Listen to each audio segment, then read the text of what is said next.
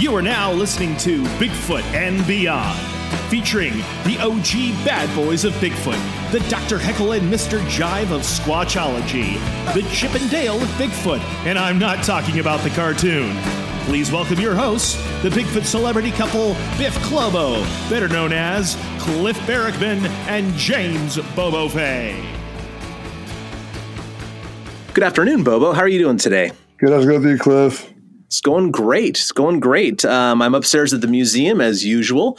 Beautiful day in Oregon. Like these are the days that we tolerate the wintertime. Holy smokes. It's just sunny and just 65, 70 degrees and climbing. Mount Hood is beaming happily on the horizon. It's just one of these days of the Pacific Northwest that makes you happy to be alive and living here. Holy smokes. What's it like down there? We've had a beautiful weather the last few days, last week, but um, today it's a gray wall. A gray wall. Well, it is the coast in Northern California. Kind of have to ask for that, right? And uh, anything been going on this past week? I know some things have, like your birthday. Oh yeah, yeah. I didn't really do much for that. Actually, just went to dinner and that was about it. Same usual day. Um, what's been going on? Looks like I'm going out to Ohio. Oh, you're going to be at the Ohio conference. I'll be there as well. Yeah, yeah. Well, that's always a good time. Some good folks out there. I think uh, um, Dan Perez will be out there talking about the PG film a little bit. Matt Pruitt will be there, our, our uh, lovely and talented editor. He's going to be presenting some stuff that I think will go over really well or really bad. I'm not sure which, but I'm 100% behind it. And of course, one of our favorite investigators, Tom Shea, is going to be out there too. So it's going to be a, a lot of fun with really good investigators and people out there. Yeah, Pruitt, Pruitt will blow people's minds. I, no offense, Cliff, but I think he might be the top speaker on the Bigfoot circuit right now. Oh yeah, well, there, there's a lot of people out there that do a better job than me. That's for sure. I mean, I just talk about whatever I'm into, but then again, I'm in a, I'm in a weird position because I'm looking at what I'm into and thinking, oh, that's kind of well, that's all right. But everybody else who's not in my circles might think that's really cool. But what Matt is more, I guess, uh, perhaps scholarly. I'm a little bit more folksy and, and connectable, I think, than. But we all have our different styles, right? Yep.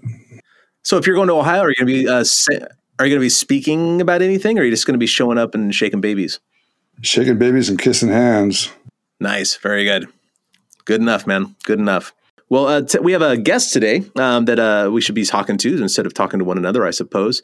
Um, this is a, uh, a gentleman who uh, is he's a BFRO investigator um, he, up in British Columbia. He's very well networked. He's out in the field quite often, and I guess he's getting together a project that he wants other people to know about. Um, I don't know too much about it, so we're going to have to explore this together. But uh, Bobo, I'm not. Uh, here, here he is, I guess. So, Bobo, welcome. Help me welcome um, Jason Sackrison. Hey, Jason. Hey, gents, how you doing today? Doing okay. Good to hear. Very good. So, so Jason, um, you before we get into the project that you're working on, um, why don't you introduce yourself to our listeners a little bit and just tell them a little bit about uh, what got you into this crazy mess about Bigfoot and you know what you're doing with your life as far as Bigfoot goes, and uh, just acquaint our listeners with you, please. Okay. Um, well, um, like many of us uh, in the Gen X um, era of births. Um, it, it started for me um, not with John Green, uh, as it did with so many folks here in Canada, uh, but it was Leonard Nimoy through his uh, his show uh, In Search of. I, I, have the box set. It turns out, yeah. Oh yeah. Um, so that's what really got it started for me at, at a young age. Um, but growing up back east, um, you know, the Bigfoot culture wasn't as as alive as it is on the West Coast, obviously. And back east, where, where is back east? Where did you grow up? So back east would be I grew up in Montreal and Toronto. Yeah, so you know, uh, north of Buffalo. In any case, uh, that's how it got started for me um, at a young age, and then you know I moved out here in in the mid '90s. Um, I worked in forestry for a few years when I first got out here as a tree pruner, spacer. I did some heli log, and uh, the loggers pretty much kept it stum. Nobody was talking about Bigfoot, um, you know, for obvious reasons that you know we're aware of is the the stigma behind it, right? You know, if you've seen one, you're obviously a loon. I got involved um, through BFRO by attending an expedition in 06 uh, in NorCal in November, which seemed a little silly at the time, but. What was I there? Uh, no, you weren't there. Uh, Bart Bart Cutino was there. Uh, Yams was there. Uh, the only other person I remember off the top of my head, oh, Brandon Keel, I believe, was running it, and uh, Brian Zanzi. Brian, I haven't heard his name in a long time. Oh yeah, he was fantastic. Well, all those guys that you mentioned are just top notch. They're wonderful people. Oh, absolutely, hundred percent. So uh, anyway, we got hit with a Pineapple Express while we were there. So if anybody isn't aware of the Pineapple, Pineapple Express, it's uh, raindrops the size of golf balls coming down.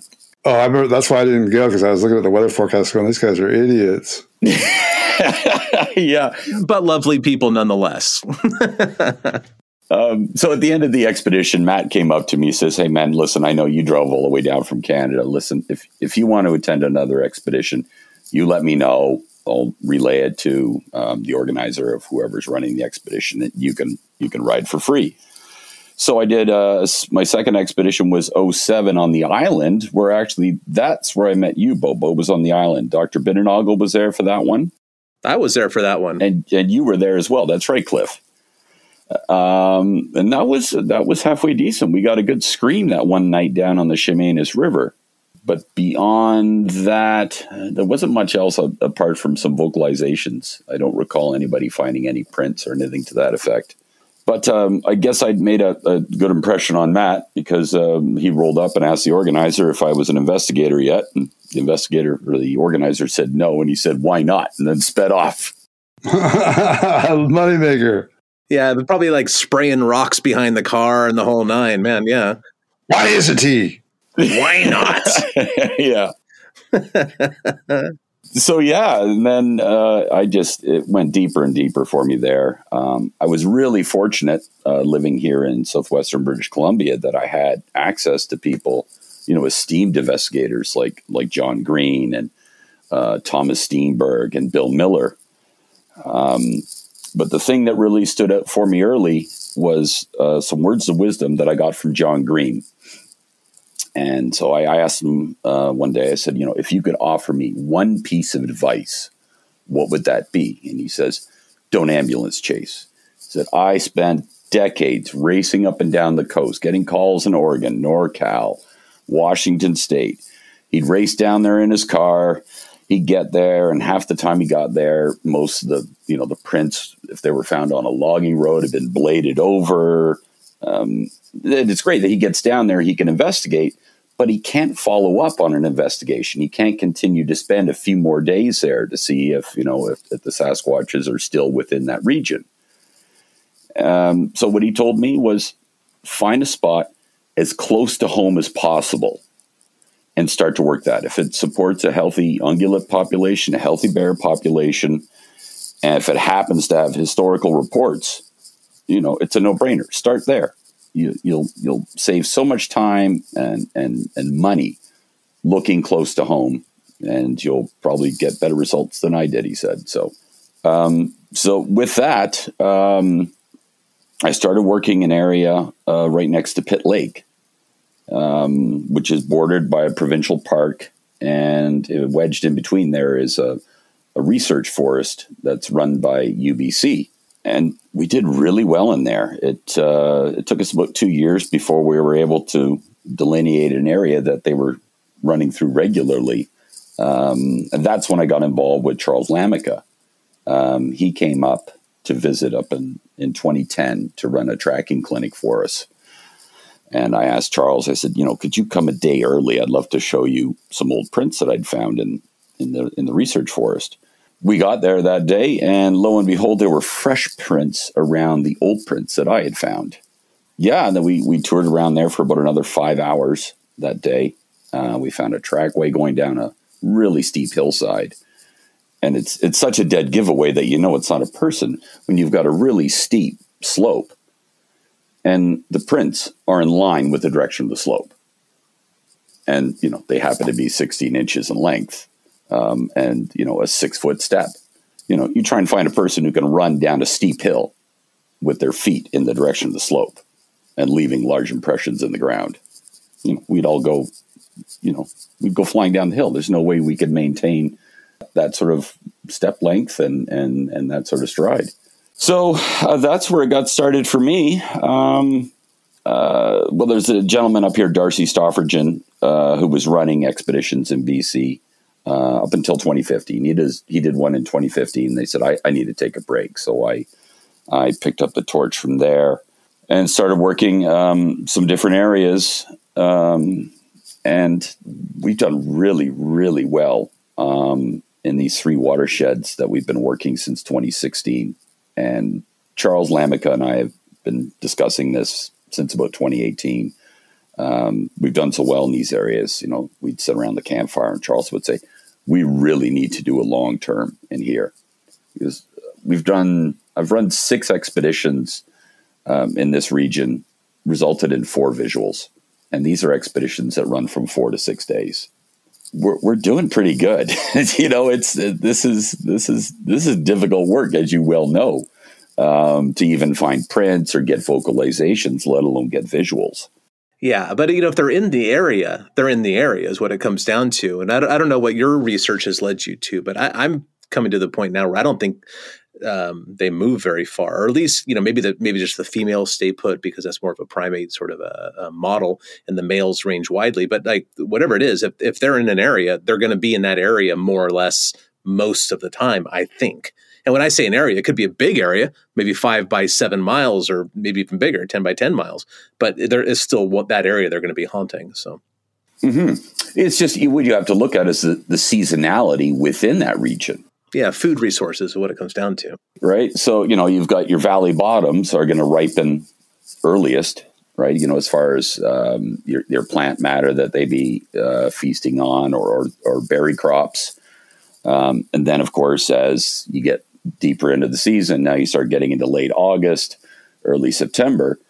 Now those same berry crops or plant crops are going to be at elevation, right? And then, of course, the, the other factor that we have here being on the coast, of course, are the salmon returns.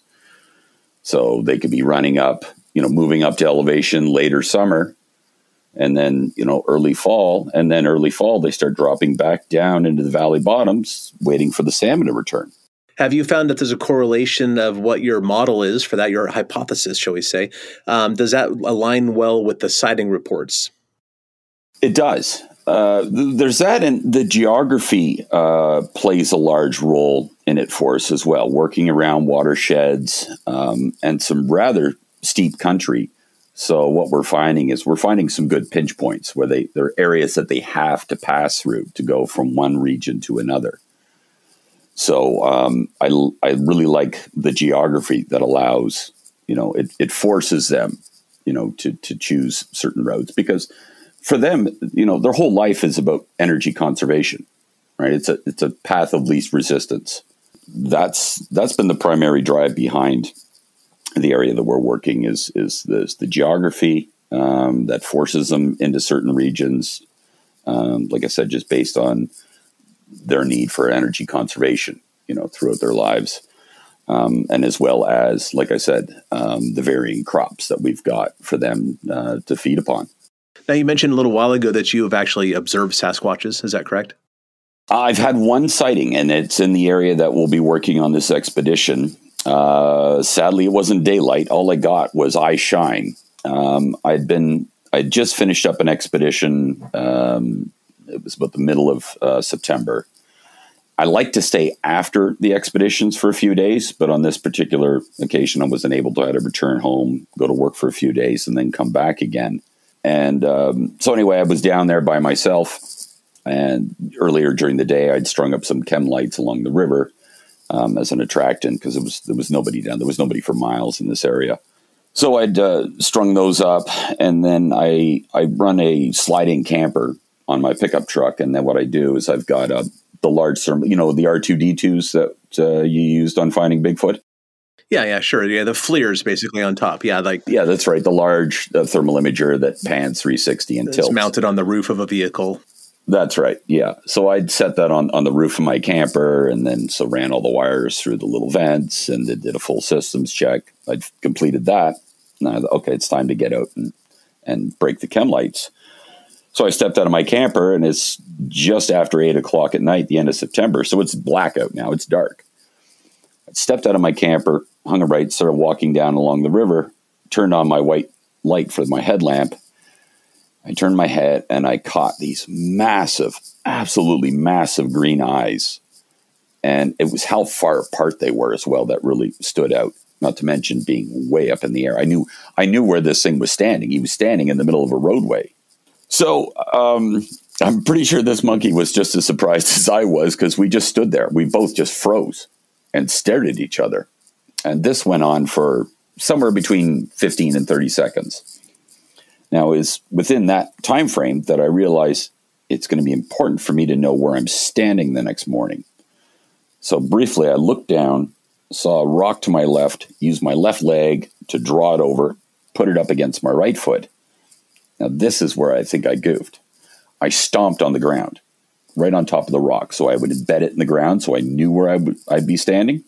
Now, again, the foot stomp. This is something that we believe that they will do to either gain attention or sometimes drive people away. Or maybe it was just the fact that I took my eyes off them. Either way, as soon as I stomped my foot on the ground to pound the rock in, I looked up, no more eyes. So now my head is just on a swivel. And I, of course, I can't hear anything because I'm right next to a river. Um, so I stood there for, oh, maybe five, seven minutes, just standing there, just looking left, right, left, right, trying to pick up that eye shine again. Got nothing. I go back into the camper. I turn the R2 to look in the direction where this beast was standing. Sadly, there was a line of alders and cedars that were preventing me from picking up right where it was standing. Came back out, got back to the same spot where I was standing when I first saw it. And again, I'm looking, you know, panning back and forth, back and forth. I go back to where it was originally standing, and now I'm picking up crescent moon shape green reflection. Same distance apart, but they're about two feet off the ground. So I don't think he went anywhere. The minute I turned, moved my head away with the light, I think he just hit the deck and was probably just squatting, and they had his head tilted, so I would only see a portion of the eyes. And again, that was about 15, 30 seconds of that, and then he melted into the night, and that was it for me. No sign left over, you know, uh, scuff marks. No, the, the only thing I was able to pick up on the road is I could tell where he'd walked um, because stones had been turned, so I could see the moist side of the stone. Uh, that was all I was able to pick up on the road. Now, uh, the, did you see this thing in the in your area of focus for your project that we're going to talk about next? Yes, it was. That's correct. Yeah. So now, yeah. Speaking of the project, um, you've got something going. You're taking John Green's advice, and you're trying to uh, get together a pretty ambitious project by the sound of it. Um, and you're doing a little bit of crowdsourcing for it to try to get a little bit of help from the public and people who want to participate, no matter where they are in the world. But um, w- tell us about what you're planning and what you're hoping to accomplish by doing so, please. Okay. Well, um, the we've named the project "Living with Sasquatch." as um, myself, Charles Lamica, and one other gentleman, Rory Booth, um, will be down there for 60 days. And over the course of the 60 days, we have an additional, at this point, 37 other investigators who will be coming in in shifts, whether they've got five days off, 10 days off. I mean, I've got a couple ladies coming in from the prairies. They're, they're coming in for a month. Uh, but everybody's coming in doing shifts um, to join in this. Uh, it's ba- essentially what we're looking to do is a giant data collection um, and utilizing some of the most, what I view as some of the most important tools um, in, in achieving, you know, data collection. Um, so I'm looking at picking up long duration recorders, uh, the types that are used by biologists and ornithologists when they're trying to delineate a, a population of, say, birds or, or ungulates or whatever it is that they're hunting for an area. Um, I, I, put a lot of emphasis on, on audio recordings because they work full time. They're there listening, they're there working the whole time, even though you're away. Um, and that's that's what really helped us in our work in, in that UBC research forest um, was picking up stuff on these recorders when once we were away from them. So between that, um, some additional thermal imaging equipment, a couple parabolic mics where we'll be setting people up to act essentially as like a radar station. Uh, so let's say we've got a, a, group of say a dozen people that are working uh, a particular valley. I'd like to get somebody, say, in the middle of the valley, get them at elevation, and they just sit up there with the parabolic. And like I said, they're they're they're looking for inbound missiles, if you will, right? Um, any sounds that they can pick up that might give away that there might be uh, a primate uh, cruising around the group or replying to the group, right? If you know if they're trying knocks or any can calls or any vocalizations, that sort of thing. Um, and we've got a we've got a really really talented bunch of people, we've we've got uh, we've got plant ecologists. Um, you know, I've got people from you know federal government, um, not not working, not coming on behalf of the federal government, but you know, uh, federal government scientists, biologists, uh, a number of people that are ex law enforcement, um, ex military, uh, professional hunting guides. Um, so yeah, we've we've got a really really well balanced crew, and ninety five percent of the people who will be attending the expedition have been on at least two or more expeditions in that area with me. Um, we've also got a little bit of um, little street cred from the science world, if you will.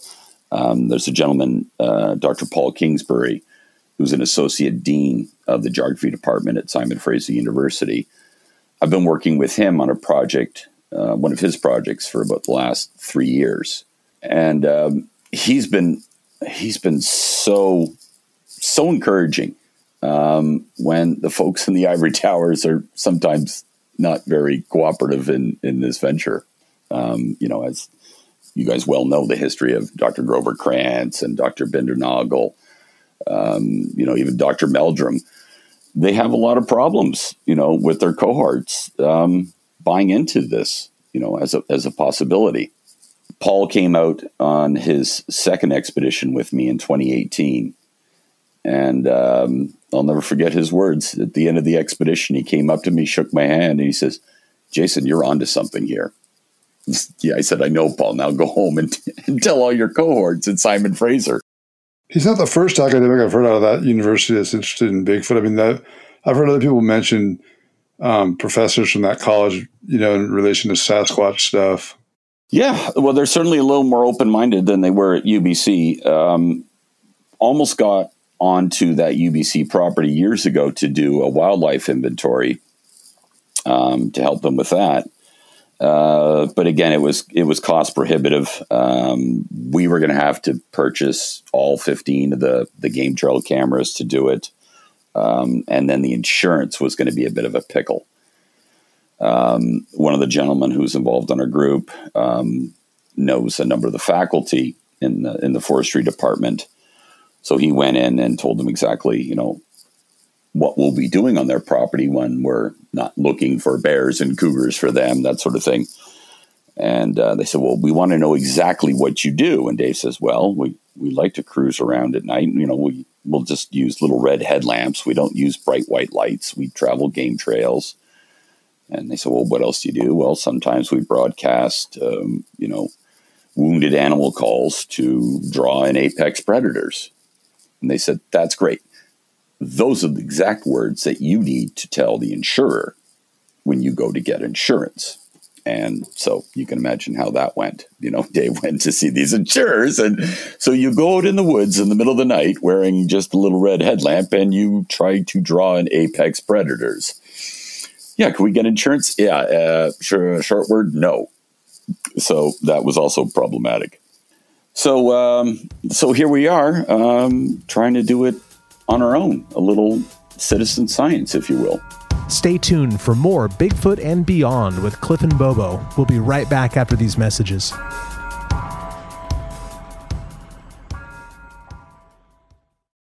Yeah, so you're you're you're crowdfunding for just supplies and that sort of thing, or gear, or um...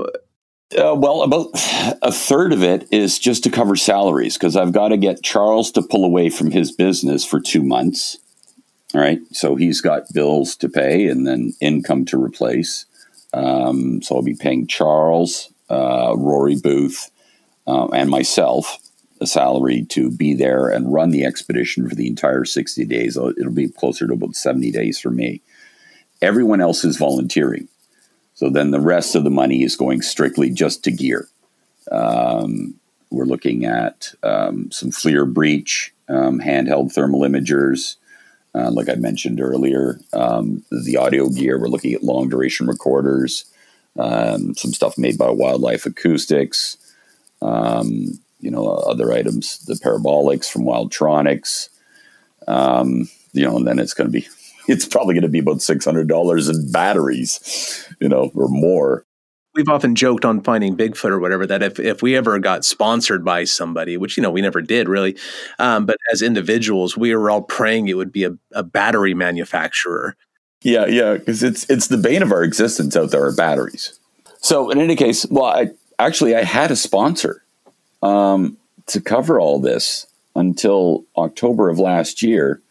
Um, sadly, I had to unceremoniously kick them to the curb.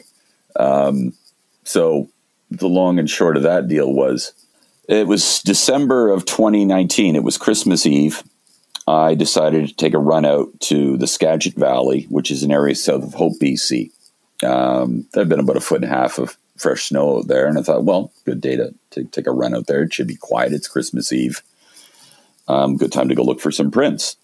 Well, I came across a large gut pile and bone pile. So some hunter had processed two mule deer and a moose and gone and dumped all the bones and the gut bag in this big pile on this logging road.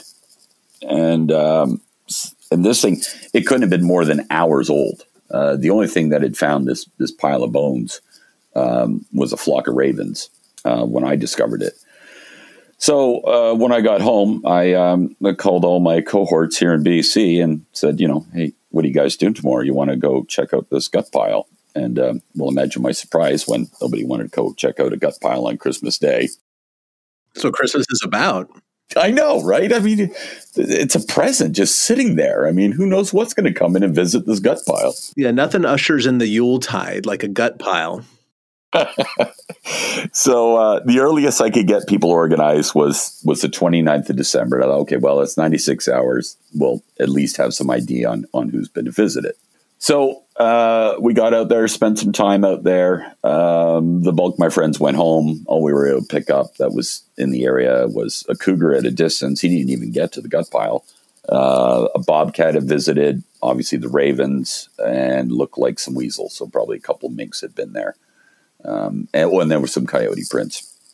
So in any case, uh, myself and uh, a friend of mine, John, decided we would spend a little more time working the area, going a little further afield, trying to find some prints to no avail. We got back to our trucks and we're sitting there and we're thinking, well, let's just, we'll go have a fire somewhere. And John says, okay, well, you know, let's go to Candling Creek. And I said, okay, well, you know, let me just finish my coffee, then we'll go. So we sat there for about another five minutes.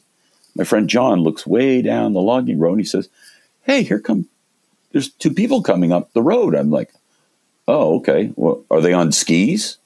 Goes, No, they're walking. I'm like, Oh, that's not good. I mean, we're 40K deep on a logging road um, the dead of winter, and we're about 40 minutes away from complete darkness. So we thought, well, we'll just sit here and, and see what their story is. So these two gentlemen roll up. They had already walked 10 kilometers in a foot and a half of snow. One of them was wearing dress shoes. So in any case, it turns out he was it was the CEO of Prime Asia TV and one of his videographers, and they decided to go film the beautiful Canadian window, you know, uh, winter wonderland um, in a truck without snow tires. I saw that whole video they made. Oh, did, did you see that one? Yeah, I actually did watch that. Oh, how did you find that? I don't know. I was going down rabbit holes, insomnia night, and I the fact that you guys were there was an absolute miracle. It was, yeah, that it was. It didn't look good. Uh, it was going to be really serious hypothermia at best. Uh, to be honest, I, I don't think they would have made it out there alive. Um, when they found us, it was 15 minutes from from darkness, um, and they still had another 30k to go. Uh, the videographer was dressed a little bit better, but he was soaking wet from trying to dig the truck out. So he would have been in real trouble pretty pretty quickly. So in any case, um, you know, of course, you know, oh, we're forever indebted to you, blah blah blah. You know, what can we do? Well, you know, I, I couldn't, you know, I didn't think of this off the top of my head, and I said, well, you know, we'll deal with that later. And said, they said, would you be interested in helping us do some safety videos so that other Indo Canadians don't do the same stupid thing that we did? And I said, sure, yeah. So I, I helped them out on, on a couple of videos, but they didn't really seem to be interested in the safety stuff too much. It was more, let's go fly the drone and let's go shoot the black powder rifle and, you know, let's just run around the woods, pick berries. So I approached them. I said, would you guys be interested in, say, filming a 60 day expedition? Because Charles and I had been talking about doing something like this. And they said, sure. So uh, that was uh, late winter of, of 2020, uh, about February. And, but it just, it, it turned out just to be platitudes, sadly. Um, and just, they weren't very well organized. Um, lovely, lovely gentlemen, but yeah, just not very well organized. And when I think about it now, my God, they, they might have died out there with us if we had tried this, if I'd left them alone. Um, so yeah, it just, it wasn't looking good. And I, I said to Charles, I said, this, this isn't going to work. So I got to let him go. And I said, so, well, now what do I do? I, I told everybody we're, we're doing this. And Charles said, well, let's just, we'll do a GoFundMe. You know, everybody does these GoFundMes. Maybe we can get it off the ground and, and make it happen. Um, so here we are. I mean, not without hitting a few production companies along the way. Um, I tried to send one off to a submission release um, to Tyson Media. I don't know if you guys get Rust Valley Restorers down south. That show, a, a reality series where he he covers these guys restoring old cars. Yeah, like, again, if it's on TV or Facebook or YouTube, I absolutely do not know anything about it. But there was a, there's been a couple of other production companies um, that have tried to get stuff off the ground with me in the past. Uh, a couple years ago, uh, a company called Cineflix wanted to send me out to the Nahanni. They were going to send me up to the Nahanni for a month. Where's that? That's um, it's in the Northwest Territories, right in the southwest corner, very close to the Yukon. Um, and what's really fascinating about the Nahanni is a vast part of this national park was not hit by the last glaciation that hit North America. So there's lots of really unique uh, plant and wildlife that you'll find there that you'll find nowhere else in North America, as well as um, other really interesting legends. Uh, have you heard of Waheela? A very large wolf that they call the giant wolf. Now the wolves up there already are very tall.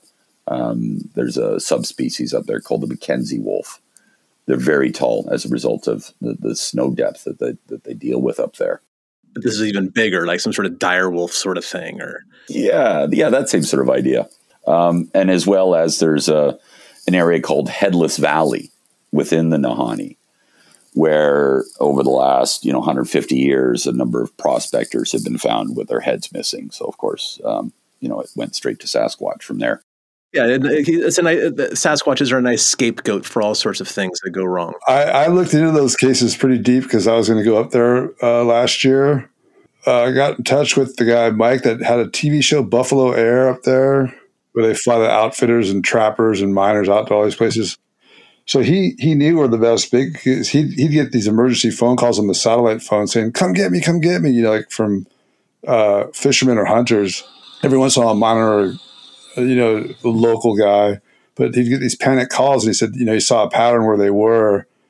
And I looked into that whole headless fire thing. It seems like that was a lot of, yeah, definitely blaming the Bigfoot, but uh, uh, maybe a couple of them more, but I think the rest were just human.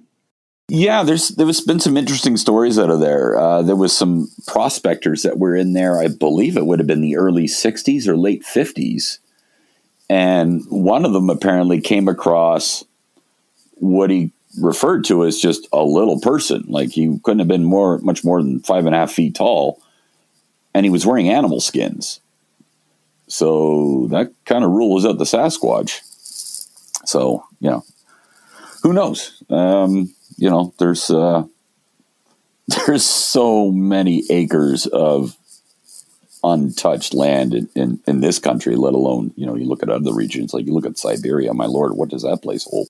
So, with your expedition, are you planning on um, having a videographer in tow since you lost the last guy or the last production company? I mean, you don't need a production company, you just need a couple cameras. Are, you planning on documenting it for uh, other people to watch after the fact? Oh, yeah. No, I'll be, I'll, I'm, uh, yeah, that's the other thing. It's like, well, Charles, I guess I'm a filmmaker now. so uh, now I've got a videographer um, who has agreed to work uh, four to five weeks. Um, again, that's all relative to whether I can drum up the cash to to be able to pay him. Um, now, I do have a couple people that are involved in this project who've who do have some filming experience. Um, one of them in particular spent 15 years uh, doing uh, professional uh, video production and um, and and stills for things so for people like weddings and that sort of thing. So it's uh, again, it's going to be uh, citizen science and citizen film production uh, at this point in time. We'll see. Now you mentioned if you can get the the, the funds drummed up. What if you can't? Um, like, I don't know how much you're asking for, and, and of course we'll plug the website so people can go, you know, give money as they see fit after the fact. Um, but if you say come up with half or even twenty five percent, is this still going to happen? Oh, it's still happening because, well, it, it's going to happen for sure. I mean, I am going to be out there for, for, you know, 60, 70 days. That's, that's a given. Um, it, it, you know, saying if I got to borrow against my house to, to pay my bills while I'm here, you know, so be it. That's, that's what I'm going to have to do because, you know, all these people have, I've, I committed to these people that, that we're going to do this. Um, now, like I said, the bulk of them, they're, they're volunteering their time. So it's sort of it's no skin off their back. I mean, these are all people who have regular jobs. I've, I've been self employed for over 20 years. Um, Charles is in the same boat, and my friend Rory's in the same boat. He's also self employed. So we're the only ones who can pull off, you know, say taking 60 days off out of the summer. Um, you know, anybody else, you know, they go to their boss and see, yeah, I'd like to take August and September off. And they're like, yeah, well, whatever. What's it like to want? Um, so we're the only ones who are really going to be drawing anything from the, the from the funds, and then like I said, the rest of it's all going just straight to gear. So yeah, like I said, uh, come heck or high water, um, that this this thing, I'm making it I'm making it happen. It's uh, it's a discovery that I, I thought would have been would have been taken care of by now, but uh, you're not intending to quote unquote discover the animal because that that involves bullets and guns and such, right? Uh, you, are right. No, it does. It, well, it does and it doesn't. But it, if we could at least provide them with enough, you know, other evidence, if we if we can cast prints, if we can if we can find hair samples, if we can provide them with, you know, numerous recordings that okay, well, here, run this against your spectral analysis. What is it? Well, it's not a mule deer. It's not a blacktail. It's not a bear. It's not a human. It's not a coyote. Well, what is it? Well, we don't know. It's none of these things. So, shouldn't that pique your curiosity? Yeah, okay. I'm going to play the devil's advocate though, but don't we have those already? We do, but um, but there, you know, there's one little recording here, one little recording there. To my knowledge, nobody's gone out for 60 days straight, just trying to gather as much evidence as they possibly can in 60 days. Uh, like I know there's the the Wood Ape Conservancy. There's some folks down where are they in Oklahoma. They do a 24 7 occupancy of Area X from about May until September, October, if I remember right. Okay. And, but uh, like, how many people are they running though? Like, how much ground are they able to cover? I think the, the, Valley. I guess we'd have to talk to Pruitt about that. He's you know he's part of that group and stuff. Um, but yeah, maybe you want to speak to him about it since uh, this this is a territory that other people are doing um, in small you know other parts of the country. But maybe there's something that um, you can pick up from them as well. I don't know. I don't know. Um, but yeah, um, I don't know. Again, I can't answer that. But uh, uh, if Matt were on the call, he'd be happy to. I'm driving ahead with this because you know, based on running four and six day expeditions and drumming up a visual on almost every one. We're out there for 60 days. I, I, something's got to give, I would imagine. Yeah, um, I think in the monograph, the NAWAC monograph, which you probably read by now, I guess, um, that uh, I think that their situation, and again, don't I, I, may have the numbers wrong, so you should verify what I'm saying, but I think it was uh, 70 days Um, I think they call it man days, although you know, but there's also obviously women involved too. But um, 70 man days um, yields about one sighting.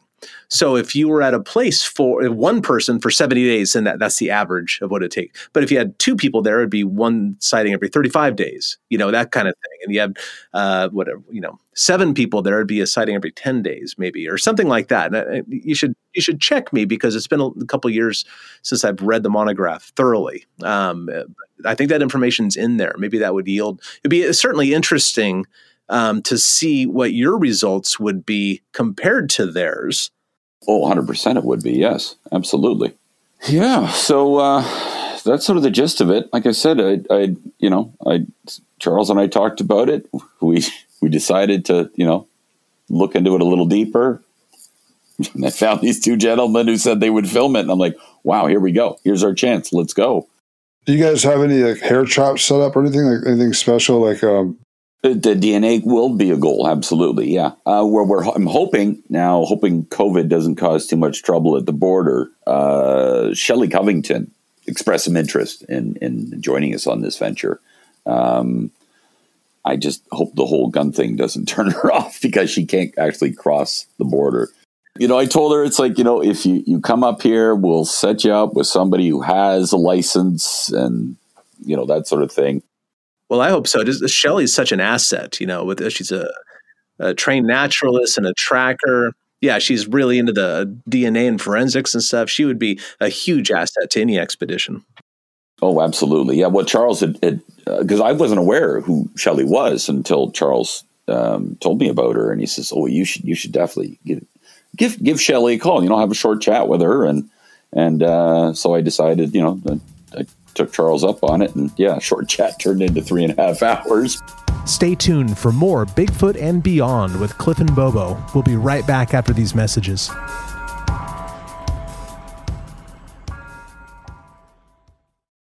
Well, you know, shoot high, and if you get close to it, then that's great. And if you, I mean, if you make it, that's wonderful. But even if you get, again, I don't know how much you're asking for or anything like that. I uh, don't even know if you guys have a number set or anything. Well, we do. Well, we're well, we're shooting we're shooting for 90k Canadian, so I guess that's about 65 in American dollars. Oh, okay. I have no idea what the exchange rate is, but even uh, at a fraction of that, you're still going. I'm still going. Oh yeah, there's no stopping that. It's just it's going to be you know I I might have to scale back on the crew. You know maybe only Charles. Maybe I can only afford Charles. You know maybe um, or maybe you know we can negotiate. Maybe I can see what people will come in and, and you know what what their price will be for for 60 days in. Um, yeah, that's that's the tough part is because you know people they got bills to pay, right? So I've got to respect that. I can't I can't ask people to come and volunteer you know, 60 days out of a year. No, but this also sounds like something that people would want to participate in, you know, from all over, really. Like, because uh, you need, don't you need people there? I don't need the people. Um, like I said, I've got close to 40 people already. And, uh, you know, none of them are going to be coming for, for long periods of time, you know, two weeks, three weeks. Because documenting doesn't mean have someone have a setting. I mean, someone recording something. We don't need, you don't need that many people. You just need enough people to man the equipment. I mean, having people see something or hear something without recording it doesn't mean anything on these things anymore. You know, it's like we know they're there. It's like you need the you need the equipment to record and just just enough people to run that equipment. Yeah, that's right. And and and and, additional bodies beyond that. Even if like if okay, if all the gear is dispersed, but I've still got you know ten people here without gear, it's like well, here, just take this audio recorder, take whatever you have, whatever you can.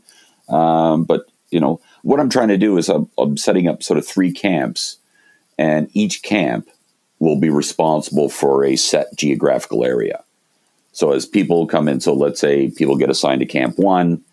So everybody who's there the first couple of weeks in camp one, everybody has to keep notes, you know, religiously, what you did that day, where you've been, um, and what the results were from that day.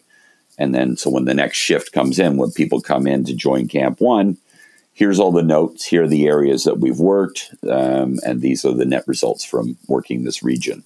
But of course, with more people there, there's more eyes around as well, and looking for not only animals in the sign, but also for for looking for footprints in the ground too, because footprints certainly must be a big component of this. Absolutely, they are. Yeah. Because a Sasquatch footprint tracks, just like any other mammal track, is really the only way to keep track of where these things are going without observing the creatures themselves. Well, that that or or audio recorders, right? If it, as long as their voices are distinct enough that you might be able to tell the individuals apart. But that's that's an un that's an unknown thing at this point. I would think. It is. Yeah. Yeah, unless of course you maybe you have a library of sounds from this one location, and, and you've already kind of plumbed those depth a little bit by, or you know, you, are starting to identify individuals like B Mills um, is doing out in Ohio. Mm-hmm. That's right. Yeah. Yes. Yeah. yeah exactly. So uh, yeah, so that's it in a in a nutshell, if you will. It's a heck. It's a heck of a venture. Let me tell you. Oh, it's a huge venture. Yeah, I mean, uh, the, the, coordinating the people, making sure nobody gets lost in these logging roads on the way in or the way out, food situations, gear, batteries, um, f- file management alone is going to be a huge pain. Um, like nightly recordings of 7, 12, 15, 24 7 recordings. And just going through those files is going to be a monumental task um, you're going to need all these people out there and divvying up and uh, parsing the information here and there. Here's some data. You have you have to you have to put on some earphones and listen to this. Make sure we're not missing anything. Oh, it's just a huge undertaking. I mean, um, you make it sound so easy. Well, the, you know, the easy the easy part was getting people to do it. That was the easy part. Well, you haven't got him to do it yet. All you've got is our words, man. So well, we'll see. I don't want to poop on I don't want to poop on your parade, man, but there no one's out in the woods yet. All you've gotten are words from people and words are the easiest thing to give because they don't mean much. They are, but you know, they are, you know, they are uh, repeat offenders. They have come time and time again, so um, yeah, everybody's pretty excited about this to say the least. Oh yeah, who would want to be out there for 2 months doing that? Well, perhaps after the expedition, you'd be willing to come back on Bigfoot and Beyond with Bobo and I to um, to share the results of the expedition with us. Oh, I'd love to. Absolutely, 100%. And we can look forward to some sort of documentation like a DVD or some sort of streaming thing or a YouTube page or something. I'm just going to be running it all on the YouTube page, um, which again will be easy to find. what is it? Do you have a YouTube page now? I do. It's called Monkey Hunting Productions. Okay. And, um, and and where can people go if they want to help you with your project and donate some money? Even a dollar or two, I'm sure, would help. Um, so where can people go if they want to participate? Yeah, if I could just get sixteen thousand people to each donate five bucks, we're laughing. What do our listeners need to do to help you? It, they can find it on GoFundMe, and the project is titled "Living with Sasquatch." Well, all right, there you go, folks. So yeah, help Jason and his crew out with this uh, project, and hopefully we'll get him back on. And you know, it, it's through effort that anything happens. Yeah, most Bigfoot witnesses or accidental witnesses, but that's not to say that effort can't help. You know what I mean? Like Roger Patterson was doing his best to film footprints in the ground, and he got a film of the creature instead. So, like, it's through effort like this, and, you know, there, there's a stigma in Bigfoot, in my opinion, um, especially amongst uh, researchers who have been at it for a while. They kind of think that if you're trying and you get something, that's a sign of you hoaxing which I think is absolutely preposterous.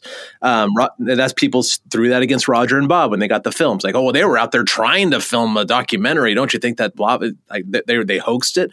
No, I think they got lucky basically. And you know, um, they were prepared, and they there was a two week expedition, and they did the best they could with it, and they got lucky and were prepared. And that's exactly what Jason is setting up here. But uh, for a longer period of time in a place that seems to be rich with history, with pretty frequent sightings and activity.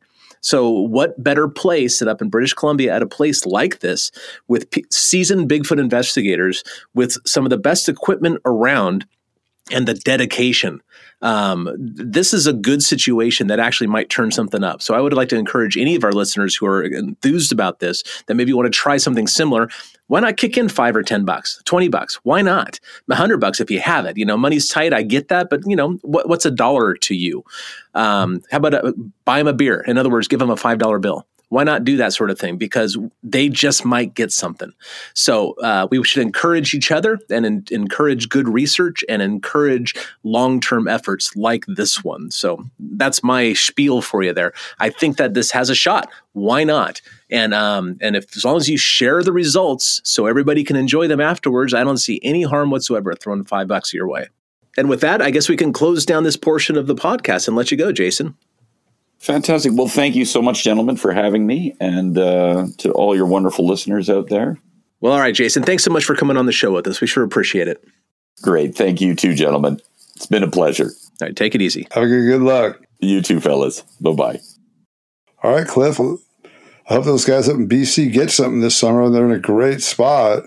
Yeah, I hope so too. I, man, just 60 days in British Columbia sounds like a just a fantastic trip. So yeah, I'm a little envious in a way, I'm but at the same time, I'm, I'm, I can just I can just sit on my laurels and hear about what they get later. So that's kind of cool too. Right. All right. Have a good one, Cliff. All right, Bobes. Hey, and uh, do me a favor, Bobes. Keep it squatchy. Wiser words that never come out of your mouth, Cliff. well, I'm a wise guy, or so I've been told. Okay. All right. We'll see you next week, people. Keep it squatchy. You already said it. Yeah, but you didn't. Well, I was letting you have it this time. No, I can't take it. It's yours. Keep it squatchy. There you go. Lovely. Now I can sleep at night. Thank you. Bobes. All right. Later.